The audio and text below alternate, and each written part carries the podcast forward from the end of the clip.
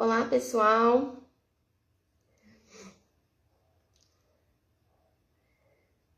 Olá, boa noite, sejam bem-vindos. Espero que todos estejam me ouvindo bem. Se não estiverem me ouvindo, por favor, me avisem. É, eu sou a professora Renata Knupp, da Academia Dulcis Domus, sou professora de Ciências e de Inglês. E estou aqui para falar sobre o segundo capítulo, né, o capítulo 2 da, do livro Know and Tell, da Karen Glass. Na semana passada a gente teve o capítulo 1, um resumo, né? Com a professora Laura Pavê. E hoje eu tô aqui para falar do segundo capítulo. Então a gente tem muitas coisas interessantes para falar sobre ele. Tem muito conteúdo. Então vou tentar resumir ao máximo, porque eu acho que é um conhecimento que vale muito a pena todos vocês terem. Bom, então é, o início desse capítulo ele fala do ele diz assim: no ato de narrar, todo o poder da mente entra em ação. Então, a prática da narração é muito simples. Você não precisa de instrumentos especiais ou de instrução formal sobre como trabalhar com narração. Você vai ler para aquela criança e você vai ler uma página de um livro, se for uma criança muito pequena, talvez um capítulo inteiro, se ela for um pouquinho mais velha, e depois você simplesmente vai dizer para ela: me conte sobre isso. Então, é, me fale sobre o Egito Antigo, me fale sobre o ciclo da água, né? Pra, eu que sou professora de ciências, me diga o que tal personagem fez depois, e por aí vai. A narração como ferramenta de educação apareceu há muito tempo, né? com os educadores gregos, que formalizaram o estudo da retórica. Oi, Laura! E o estudo da retórica, como a gente sabe, é bem complexo, né? Só que eles começaram a perceber que dava para ser de uma forma mais simples que era possível adquirir boa retórica de forma mais simples, de forma mais natural. Eles perceberam que, da mesma forma como as crianças aprendem a falar frases, palavras, é, ouvindo o que está acontecendo ao seu redor, ouvindo as pessoas que falam, eles também é, perceberam que dá para adquirir boa retórica é, e ser eloquentes através do ouvir e do ler, do estar em contato com pessoas eloquentes pessoas de boa retórica. E para narração isso vai funcionar da mesma forma. É um aspecto da retórica, o narrar, né? Você não precisa de estudos especiais para narrar, para ensinar o seu filho a fazer uma narração. Você apenas vai ler ou ouvir alguma coisa e narrar depois, e com isso a sua proficiência vai crescer. Oi, Fernanda. Oi, Carol. Bom, o uso consistente de narração, né? O, o hábito de narrar vai construir é, certas habilidades mentais de pensamento, de raciocínio, que vão muito além da sala de aula e do tempo ali da sua aula com o seu filho ou com o seu aluno. Eles vão adquirir o hábito de prestar atenção, por exemplo, de ordenar os conhecimentos, de articular isso é, de uma forma melhor, né? Então, narrar regularmente desenvolve habilidades que podem ser usadas em outras ocasiões. Oi, Ana. E é, o aluno vai acabar se desenvolvendo na fala e até na escrita. Então, a narração ela é essencial para a educação, é indispensável. Cada vez a gente tem visto mais isso aqui nas nossas aulas na academia. Muitas vezes as pessoas tendem a subestimar o poder da narração, justamente por parecer algo tão simples. A gente acha que é repetitivo, né? Porque a gente fala uma coisa ou lê um livro e aquela criança vai contar aquilo que a gente acabou de ler. Então as pessoas tendem a achar que é uma repetição. E não. É, as pessoas acham que toma tempo também, um tempo que poderia estar sendo usado para ler o próximo capítulo, por exemplo. E realmente, toma tempo. Imagina uma turma de cinco, seis alunos, né? Como a gente tem aí é, várias. É, todos eles gostariam de compartilhar, de narrar aquilo que eles ouviram, que eles aprenderam. E isso vai tomar um tempo da nossa aula.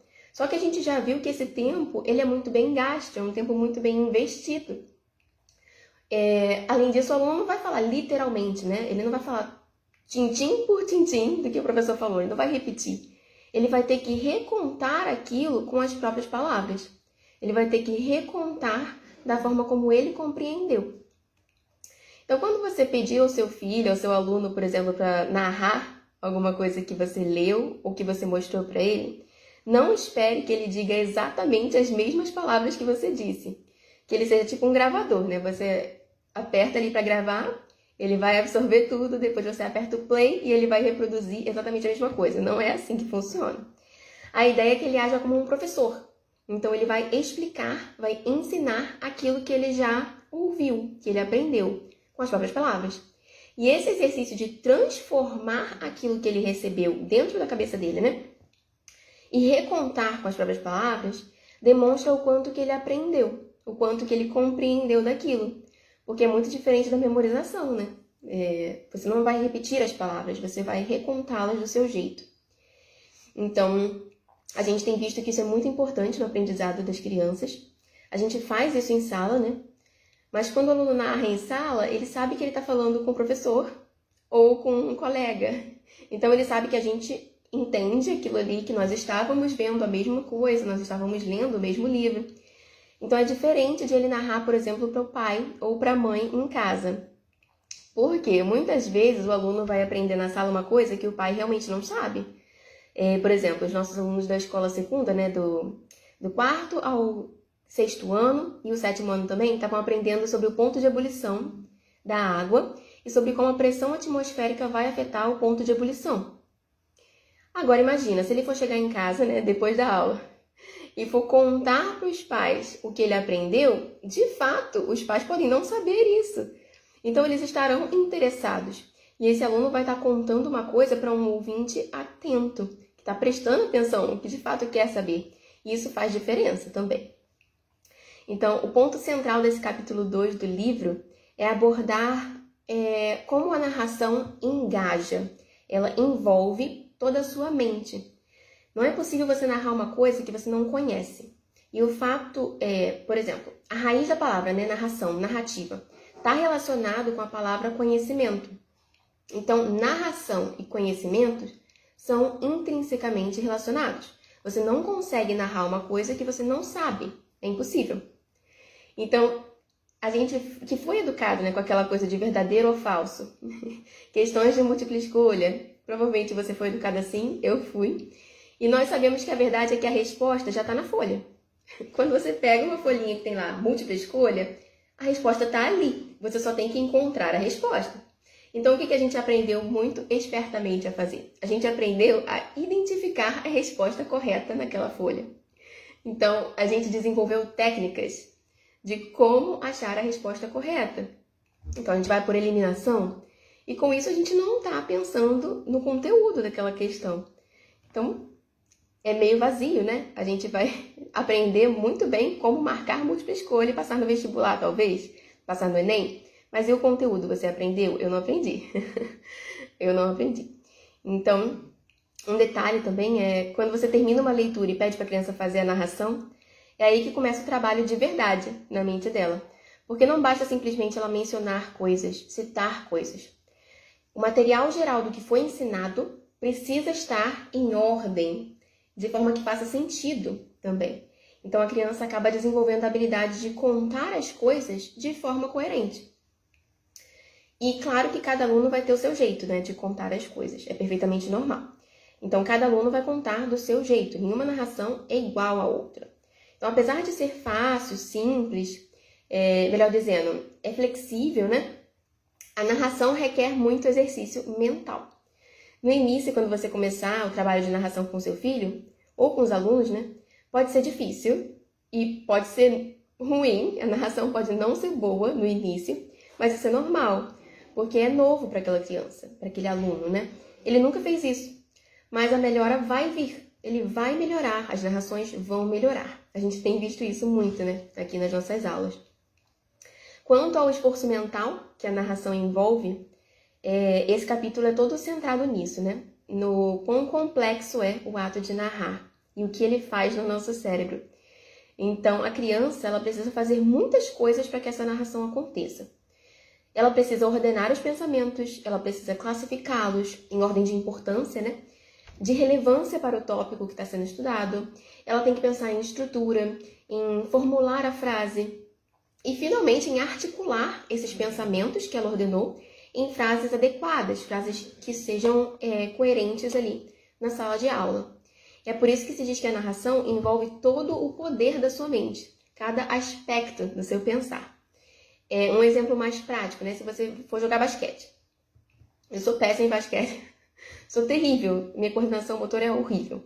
Então, para jogar basquete, quando você joga basquete, né, tem muitas coisas envolvidas. Você precisa coordenar os esforços do seu sistema nervoso, do seu esqueleto, dos seus músculos, e que estão recebendo energia do seu sistema digestivo, do seu sistema endócrino. Então, tem várias coisas por trás daquele ato. O nome do livro é, é Know and Tell. Seria conhecer, saber e contar. Ok? É... Então, voltando ao basquete. Tem muita coisa envolvida naquele ato de quicar a bola, que parece muito simples, mas eu tenho uma dificuldade tremenda. Então, a narração é a mesma coisa, só que ela envolve muitos aspectos complexos da nossa mente, em vez do nosso corpo, né? É claro que quando você está narrando, você não fica pensando conscientemente no seu sistema nervoso, no seu sistema digestivo, não. Mas é, é inconsciente e acontece naturalmente. E você vai desenvolvendo isso naturalmente também, através da prática. Então, por exemplo, só tem em inglês. A autora é Karen Glass, de Lane. Karen Glass. Inclusive, ela vai estar na nossa conferência, que vai acontecer no dia 20 de agosto. Quem não se inscreveu, corre lá no, no site da academia, o link está na bio. Se inscrevam, ela vai estar, a palestra vai ser legendada. Então, não percam essa. Mas o livro é sensacional. E é em inglês, por isso que a gente está fazendo essas lives para passar o conteúdo para vocês. Essa é do capítulo 2, Lene. A do capítulo 1 um tá gravada, beleza? Qualquer coisa é só assistir lá. É... Então, assim como no basquete, quando a criança está aprendendo a quicar a bola, e se eu quisesse, de nada, se eu quisesse aprender de fato a jogar basquete, eu precisaria, né, praticar. Então, no basquete, a criança não fica pensando no sistema digestivo, nos neurônios, na coordenação, ela simplesmente faz. Na narração é a mesma coisa. No ato de narrar, isso vai se tornando natural e cada vez melhor. Ela começa simplesmente a aproveitar aquilo ali. A narração da mesma forma, a criança começa a aproveitar o momento. Ainda falando do basquete, né? Quando a criança começa a praticar, ela não vai ser muito boa, isso é fato. E com a prática constante, ela vai melhorar. Na narração, isso também acontece. A gente acha que a primeira vez que a criança narrou foi ruim, então a gente acha, nossa, não vai funcionar, não tá dando certo com a minha família. Mas não é isso. É prática, é uma prática regular que vai cultivar o hábito de atenção, de ordenar conteúdo, de compreender, de recontar. E quando a criança tem essa oportunidade de contar o que ela aprendeu, o conhecimento começa a ser digerido. É, falar sobre né, o que você aprendeu, sobre o que você ouviu, te ajuda a assimilar aquele conteúdo. E isso já tem vários estudos científicos que comprovam. É, quando você conta uma coisa, quando você fala em voz alta, você lembra melhor daquilo. Principalmente se você contar ensinando, não apenas falando sozinho consigo mesmo em voz alta, mas se você ensina aquilo para alguém, você retém aquilo, você assimila aquilo muito melhor. E por isso que eu falo sempre para os meus alunos, né? eu sugiro sempre para os pais que peçam ao filho para contar o que, que aconteceu na aula. O que, que você aprendeu hoje? Justamente porque às vezes o pai realmente não vai saber aquele conteúdo e a criança realmente vai ter que explicar. Porque, claro, os pais não, são, não sabem tudo isso, sabe? Então, a criança realmente precisa ensinar e fazer com que as palavras dela passem aquele conteúdo. Então, isso é muito benéfico, ajuda muito a criança a reter aquele conteúdo, digerir aquilo, sabe? É, outro ponto, quando a criança narra, ela começa a conectar o que ela aprendeu o que ela aprendeu agora, nesse momento, ao que ela já tinha aprendido, e ela começa a pensar nas possibilidades para o futuro, o que ela pode vir a aprender nas próximas lições, né? Então, é, outra coisa importantíssima, né, que eu tenho visto muito também nos meus alunos, a narração desenvolve o vocabulário, melhora o vocabulário das crianças, ajuda o aluno a usar frases mais complexas então, no início, a narração pode ser com frases mais simples, com palavras mais simples, mas ao longo do tempo vai se tornando melhor, mais complexo, mais elaborado. Aquela criança que prestou atenção no que foi lido acaba incorporando vocabulário do autor, incorporando palavras, frases que chamaram a atenção do autor, é, chamaram a atenção da criança na fala do autor. Então ela acaba tornando a fala dela mais complexa. E uma coisa também que fala no livro é que quando a criança é capaz de decodificar uma frase complexa em algo mais simples, ela também aprende a como fazer a frase se tornar mais complexa. Ela vai aprendendo a analisar essas estruturas, a perceber como uma frase é mais simples ou mais complexa. Então ela ganha essa habilidade. Mas vamos lá, né? Efeitos do, da narração.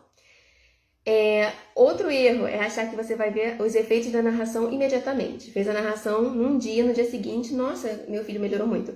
Não, não vai. Isso você só vai perceber com o tempo. Não vai perceber de uma lição para outra, de uma semana para outra.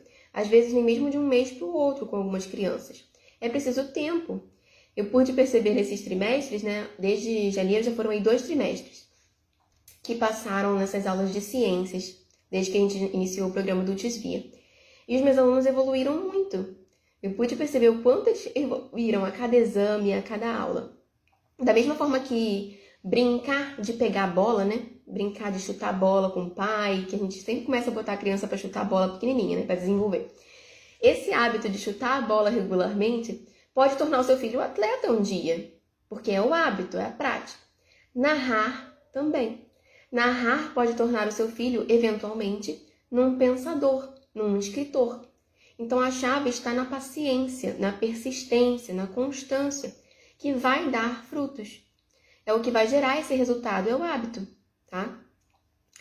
A narração traz muitos benefícios, é, assim, está muito claro no livro. Ela estimula o raciocínio, a capacidade de criar conexões entre as coisas que foram aprendidas, e não apenas em uma matéria só, Muitas vezes os alunos começam a relacionar as coisas que eles aprendem na aula de ciências com coisas que eles aprenderam na aula de história e geografia, na aula de inglês. Então isso é muito legal também. Eles começam a desenvolver essa habilidade de sintetizar. Né? A gente chama isso de pensamento sintético. Pensar sinteticamente é o oposto de pensar analiticamente. Né? O pensar analiticamente é você ser capaz de separar aquilo que você aprendeu, quebrando as conexões, no caso pensar as coisas isoladamente. Isso é o pensar analítico. E o pensar sintético é a capacidade de conectar tudo que você sabe, de todos os lados, de todos os âmbitos, todas as matérias. E isso faz parte de você, né? Isso passa a se tornar parte do seu ser, esse pensar sintético. Então, não é que pensar analiticamente seja ruim, não é, é ótimo. É uma ferramenta muito útil. Porém, a análise ela é melhor usada, ela é melhor feita quando ela vem depois que o entendimento integrado já aconteceu. Então, primeiro, a criança precisa aprender a integrar todo o conhecimento, a conectar tudo que ela aprende, para que depois ela seja capaz de quebrar esse conhecimento nos fragmentos que ela precisa analisar. A gente analisa melhor as coisas depois que a gente já consolidou o conhecimento. A gente já sabe o todo e a gente consegue analisar os fragmentos.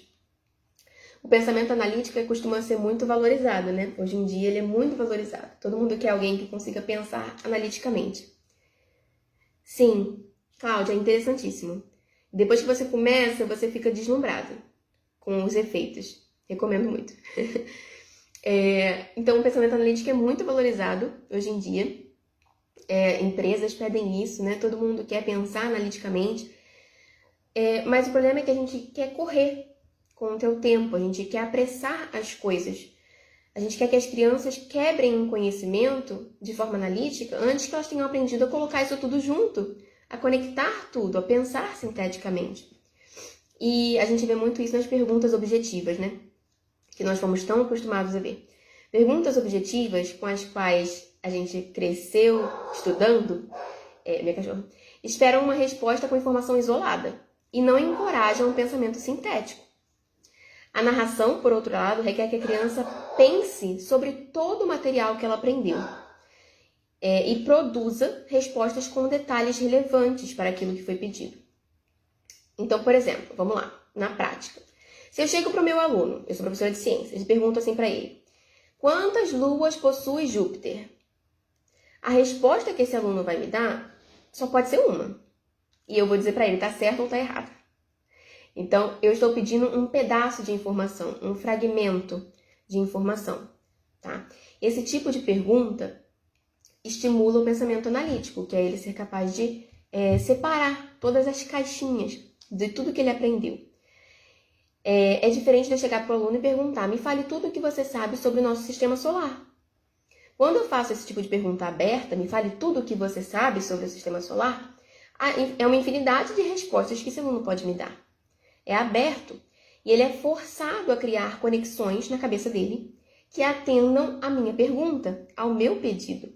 Então, quando eu pergunto para ele sobre o sistema solar, eu estou dando a chance desse aluno mostrar todos os conhecimentos que ele pode ter sobre o assunto. É diferente de quantas luas possui Júpiter que ele pode errar ou acertar e fim. Então, se ele não sabe esse pequeno fragmento de informação, é zero, sabe? E é isso que a gente cresceu fazendo. Então, é, pensar sinteticamente é desenvolver uma relação pessoal com aquele material que você está aprendendo. O aluno desenvolve um nível de familiaridade com aquilo, que permite que ele crie conexões entre as coisas que ele já aprendeu, que ele vai aprender.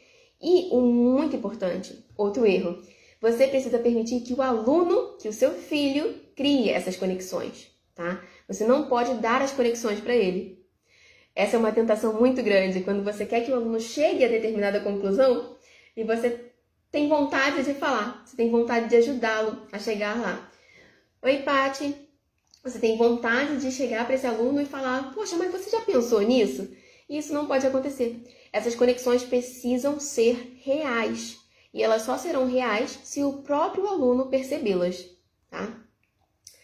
Nesse capítulo do livro, a autora também conta uma coisa muito engraçada. Ela teve a oportunidade de fazer uma palestra né, sobre o pensamento sintético. E nessa palestra tinha vários adolescentes na plateia, que foram educados em casa, né? Vários adolescentes homeschoolers. E eles foram ensinados através das narrações. E aí, como ela explicava essa diferença, né? Ela, na palestra ela estava explicando a diferença entre pensar sinteticamente e pensar analiticamente. E aí ela estava contando que no final os adolescentes ficaram assim, mas não é todo mundo que pensa desse jeito, não é todo mundo que pensa sinteticamente, porque para eles, para eles isso era normal, né? Pensar sinteticamente, num todo, antes de pensar os fragmentos. E a resposta é não. As pessoas não pensam assim. Não é todo mundo que pensa sinteticamente. As pessoas perderam essa capacidade de pensar sinteticamente, de criar conexões. Porque o conhecimento, é, que não é facilmente mensurado, né, a gente sabe, não é facilmente não é fácil de mensurar conhecimento, de testar conhecimentos de fato. E isso muitas vezes é ignorado nas escolas modernas. Porque a triste realidade é que não está sendo percebido se as crianças de fato aprendem ou se elas estão é, decorando as respostas. Porque o que eu fazia quando eu estava na escola, eu desenvolvia as minhas técnicas de saber qual múltipla escolha pode estar certa, de ir por eliminação, as frases que, hum, essa frase aqui tá parecendo uma pegadinha. Então é isso que a gente fazia. Eu fazia isso. Aquelas questões de verdadeiro ou falso, tudo eliminação, né? E o que acontece? Quando a gente faz isso, a gente decora regras, a gente decora fórmulas, a gente decora técnicas, a gente decora a matéria da prova para chegar lá na prova, colocar tudo e no dia seguinte a gente não lembra mais. E é isso que é estimulado. É isso que é estimulado nas escolas modernas hoje em dia, infelizmente. E foi através desse incentivo ao pensamento analítico, né, que a gente perdeu essa capacidade de raciocinar, de desenvolver pensamentos, sabe? é, esse simples pedido, me conte sobre isso. Através dos anos, conforme os anos vão passando com esse hábito de narração, de pensar sinteticamente, é, anos e anos construindo essa prática, né, são o fundamento para que o seu filho, que o seu aluno, quando ele for mais velho, talvez uns 17, 18 anos, ou até quando ele for um adulto, ele seja capaz de comparar, por exemplo, a liderança de George Washington com a liderança de Napoleão Bonaparte. Então, olha a complexidade dessa pergunta. Ou, por exemplo, explique como o fechamento de um negócio pode afetar a economia é, de toda uma cidade. Esse tipo de pedido, de pergunta, vai muito além de o aluno simplesmente é, regurgitar um fato. Anos e anos de respostas múltipla escolha não são capazes de gerar uma resposta que compare George Washington com Napoleão Bonaparte satisfatoriamente. Essas perguntas requerem um entendimento mais profundo, um pensamento mais profundo. Isso só será possível se esse pensamento estiver baseado em conhecimento, em real entendimento dos princípios que são liderança e economia. E aprender um princípio como liderança e economia não adianta você decorar uma frase que diga o que é liderança. Isso não vai te fazer comparar Napoleão com George Washington. Não adianta, não vai. Então, entendimento, conhecimento, só vem com pensamento sintético. É esse pensamento que conecta né, princípios gerais a, a situações concretas, ele não pode ser ensinado de forma mecânica. Um livro-texto, um livro de trabalho, um currículo escrito, não tem nenhum que possa produzir pensadores capazes de criar essas respostas. Então, é necessário realmente que a gente desenvolva esse hábito, que a gente alimente a mente dos nossos alunos, das nossas crianças, para fornecer alimento capaz de gerar mentes pensantes. Então, finalizando essa ideia, né, é, a gente está perto de acabar. Os métodos educacionais atuais têm falhado miseravelmente em estabelecer esse tipo de pensamento sintético nas pessoas a maioria de nós que já somos adultos, né, que atingimos essa idade, chegamos aqui e a gente chegou aqui sem ser capaz, sem ter tido a oportunidade de desenvolver pensamentos, habilidades de pensar e escrever e falar bem de fato. Então a maior parte de nós escreve mal, pensa mal, não somos capazes de pensar, de nos comunicar, não somos capazes de argumentar, porque a gente não desenvolveu essa habilidade. Muitas vezes a gente tenta agir no escrever mal, né? Por exemplo, ah, eu escrevo muito mal. Então, o que, que a gente vai fazer? Vou pegar um monte de redação, vou copiar os modelos das redações que tiraram 100 no Enem, para eu aprender a escrever bem. E não, você não vai escrever bem. Por quê? O problema não está só na sua escrita, o problema está na sua forma de pensar. Então, o que você tem que corrigir é a sua forma de pensar. Você precisa desenvolver a sua habilidade de pensamento sintético. E a narração nos dá essa oportunidade de retomar essas habilidades de alto nível de pensamento, é, tanto para as próximas gerações, né, para os nossos filhos, para os nossos alunos, como para nós mesmos. Não é tarde para nós, adultos. Nós podemos correr atrás disso através do hábito da narração. Então, por exemplo, você que está aqui assistindo essa live, ou que assistiu a live da semana passada, né? É, você pode tentar, por exemplo, chegar para o seu esposo, para sua esposa, para alguém que não está aqui, que não ouviu, e contar tudo o que você ouviu na live, nas duas lives, né, na anterior e nessa. Esse é o começo para criar o hábito da narração. Pode ser que você tenha dificuldade de lembrar, de conseguir colocar em palavras, mas não se preocupe se isso acontecer. Se você tiver dificuldade, é normal. E você vai perceber que a narração ela é enganosamente simples. Parece muito fácil, parece muito simples. Você só vai contar aquilo que você ouviu. Afinal, a gente faz isso o tempo todo, né? A gente vai na padaria, chega em casa, conta que acabou o pão lá e a padeira falou isso e aquilo. Então a gente tem esse hábito de narração. Mas a gente vai perceber que não é tão simples assim. Parece muito fácil, mas não é. É fácil de ser requisitada, mas o esforço mental que a criança tem que fazer para narrar é grande. Mas o consolo é que isso se torna mais fácil com o tempo. Então você vai começar agora, vai ser difícil, mas depois vai melhorar. Então é, você vai desenvolvendo esse hábito, vai repetindo e vai se tornando mais fácil. A melhor forma de você perceber o efeito que a narração tem para o seu filho, para o seu aluno, é fazer você mesmo. Com você mesmo. Então escolha um livro, algum tópico que você estude sempre e pratique o hábito de narrar. Primeiro você pode começar narrando em voz alta ou contando para outra pessoa. Depois você pode começar a escrever aquelas suas narrações. E no início vai ser difícil, vai ser mais difícil de lembrar. Não pode consultar, tá? Tem que ser com o que você lembra. É... Mas depois vai melhorar. Você vai perceber que vai ficar mais fácil se lembrar e as suas narrações vão ficando melhores. Quando você percebe o poder que a narração tem na mente, né? Fica mais fácil de você se comprometer a de fato ajudar o seu filho, o seu aluno, a desenvolver essa prática, porque a narração ela requer muita perseverança. Demora um tempo para que você consiga de fato desenvolver essas habilidades. E ainda mais tempo para que essas habilidades floresçam em um pensamento maduro, em uma escrita de qualidade. Mas esse tempo é bem investido, porque as consequências futuras desse hábito são enormes. E para encerrar a live, eu vou deixar com vocês o último parágrafo desse capítulo, que de fato encerra muito bem a nossa conversa de hoje, né? Ele fala assim: é, crianças que são levadas para longas caminhadas todos os dias desenvolvem estamina e resistência para fazer uma escalada. Crianças que são levadas para a piscina regularmente se tornam boas nadadoras. Crianças que passam a semana inteira jogando beisebol, jogando futebol, aprendem as habilidades para jogar futebol. E as crianças que narram consistentemente se tornam pensadores e escritores. Então, a prática regular e consistente é tudo que a gente precisa. É tudo que é necessário para tornar o seu filho um pensador, um escritor. Não precisamos, a gente não precisa de um treinamento especial. Não tem truque, não tem atalho para tornar, é, para tomar o lugar né, de um hábito. Não existe atalho para os hábitos. Um hábito consistente e regular precisa acontecer de narração. Então, é, eu espero que vocês tenham gostado. Foi um prazer estar aqui com vocês. É, obrigada pela presença, pela companhia. Um beijo para todos vocês. Qualquer coisa pode mandar mensagem perguntando coisas pra gente aqui no Instagram que a gente responde, tá? Tchauzinho para todos vocês. Um beijo. Tchau, gente.